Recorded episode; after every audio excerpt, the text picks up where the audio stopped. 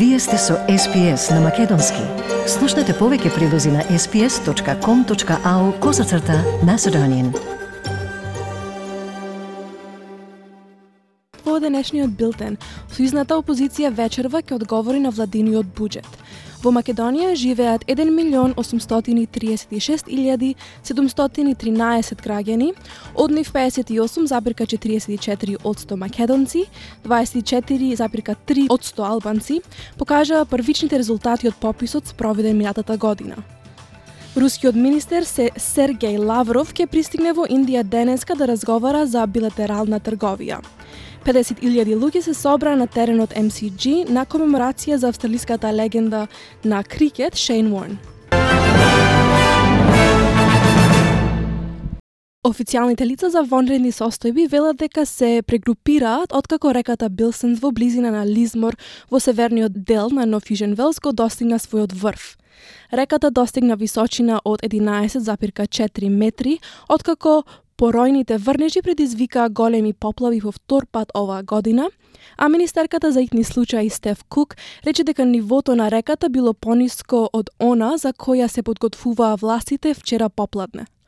Госпогица Кук вели дека водата почнува да се повлекува и напорите сега се концентрирани кон расчистувањето.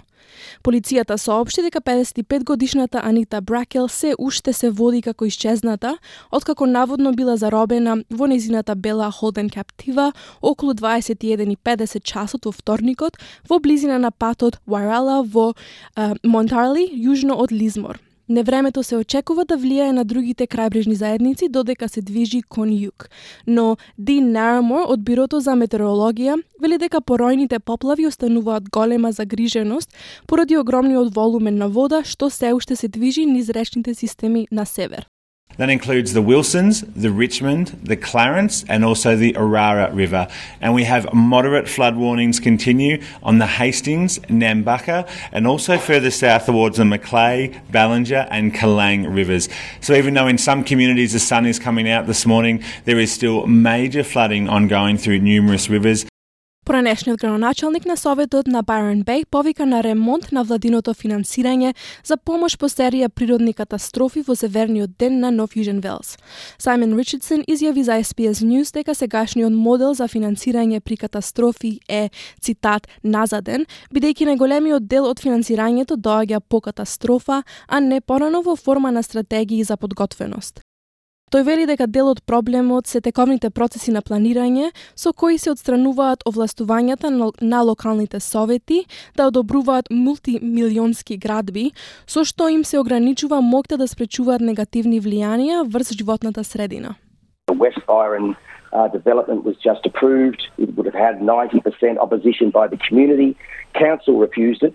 In this particular case, the, the northern, the, the planning panel, regional planning panel, also refused it. and he just won an appeal uh, only about a week ago, and right now is utterly underwater.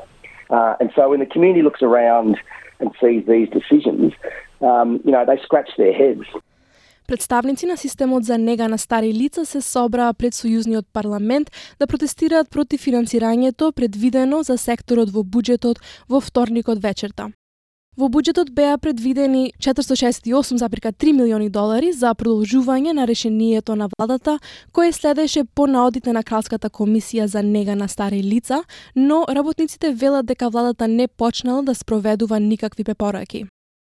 Секторот за нега на стари лица моментално се состанува со Fair Work Commission, барајќи зголемување од 5,4 до 7,2 долари на час, со кое би се зголемила просечната плата на 29 долари на час.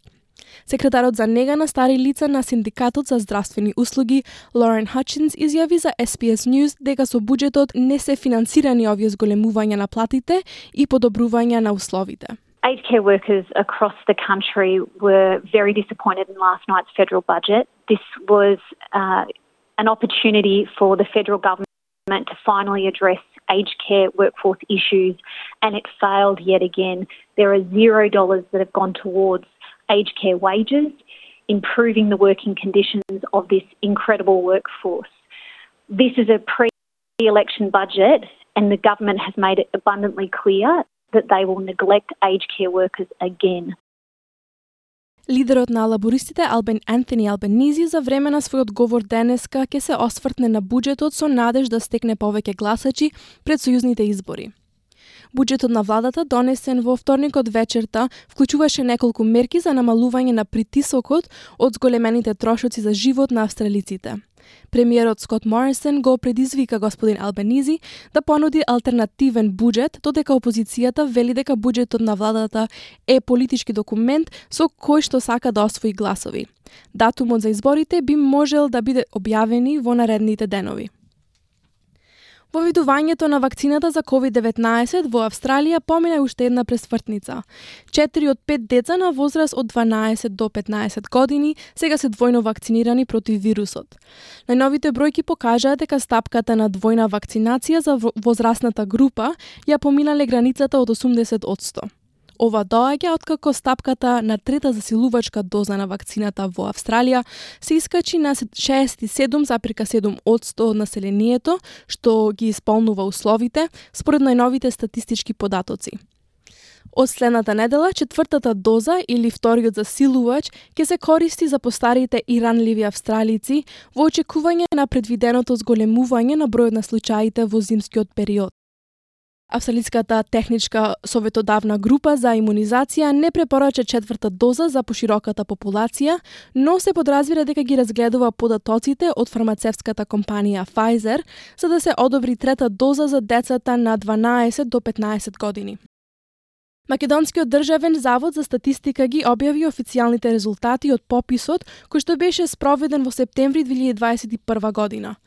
Како што соопшти директорот на статистика Апостол Симовски, вкупниот број на населението во Македонија изнесува 1 милион 836.713 граѓани, додека бројот на нерезидентното население е 260.606 лица, кои што се опфатени со пописот. Од вкупниот број попишани граѓани, резиденти и нерезиденти, македонци се 54,21 од 100, албанци 29,52 од 100, 3,98 од 100 турци, 1,18 се изјасне како срби, 0,87 се бошњаци, а 0,34 од 100 се власи, информираше Симовски. Од резидентното население, 58,44 се македонци, а 24,3 се албанци, соопшти Симовски.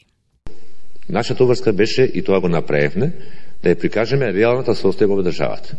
Дали некому тоа ќе му се допаѓа или не, нема да коментирам.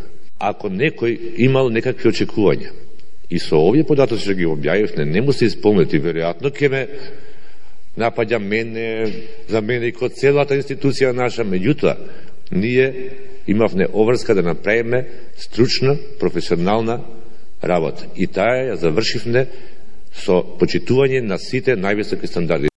Во диаспората се само попишале 204.805 македонски државјани, најголемиот дел од нив од западноевропските држави, а многу помалку во прекоокеанските земји.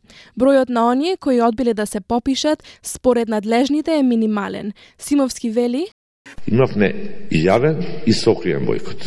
Имавме бойкот кај што имавме неотварање врата, кај што луѓето беа присутни дома, се слушаат и гласови и движења, а не ви отвараа врата, иако а, јасно се најавувавте.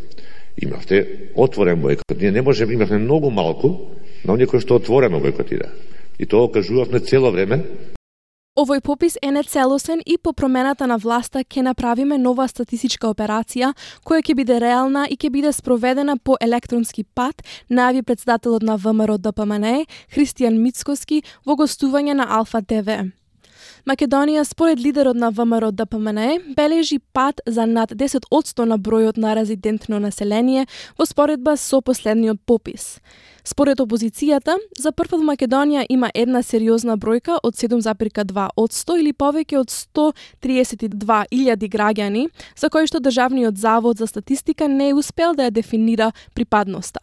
Ваквите податоци смета Антонио Милошевски од ВМРО ДПМН, пописот го прават некомплетен имаме една сериозна бројка од 7,2% или повеќе од 132.000 за кои што Државниот завод за статистика и покрај тоа што ги има на располагање сите механизми од образование до лични карти, матични броеви, изјаснување по други институции, не успеал да ја дефинира припадноста на овие 132.000 македонски граѓани.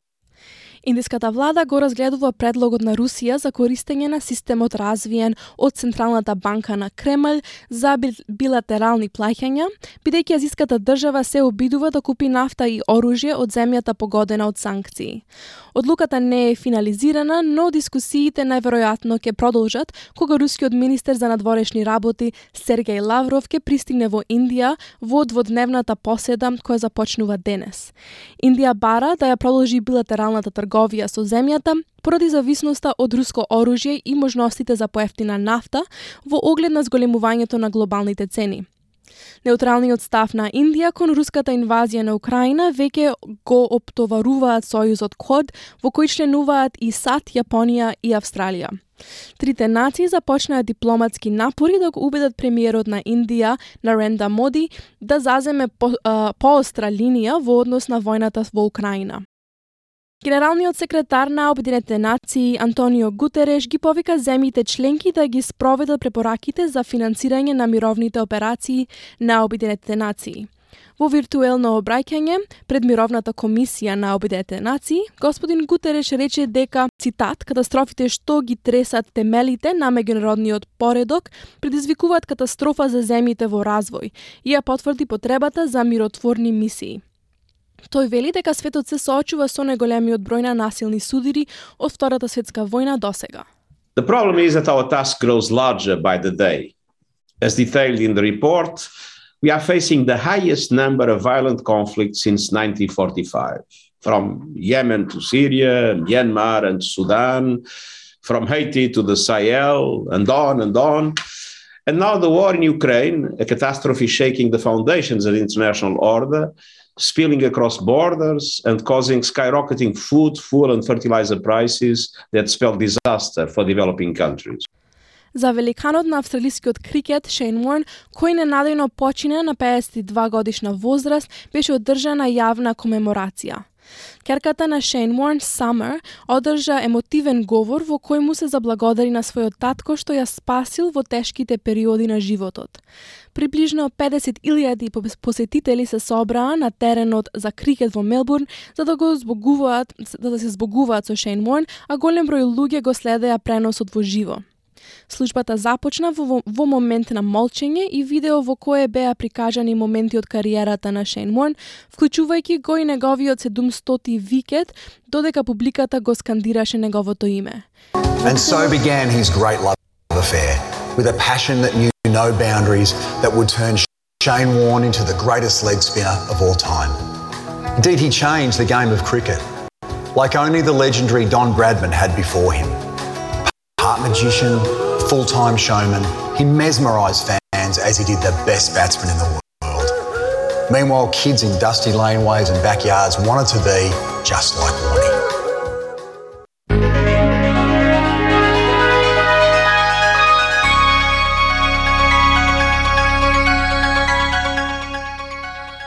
Од најновата курсна листа денеска, еден австралиски долар се менува за 0,67 евра, 0,74 американски долари, 41,61 македонски денар, додека еден американски долар се менува за 55,5 македонски денари и 1 евро за 61,32 македонски денари. Од временската прогноза за утре, 1 април, во Перт врнежливо со максимална температура на 26 степени, во Аделаид сончево со 24 степени, во Мелбурн делумно облачно со максимална температура на 20 степени, во Хобарт можност за дожд со 17 степени, во Канбера облачно со 18 степени, во Сиднеј врнежливо и ветровито со 20 степени, во Брисбен делумно облачно со 28, Во Дарвин делумно облачно со максимална на 34 степени и во Елес Спрингс сончево со максимално 27 степени.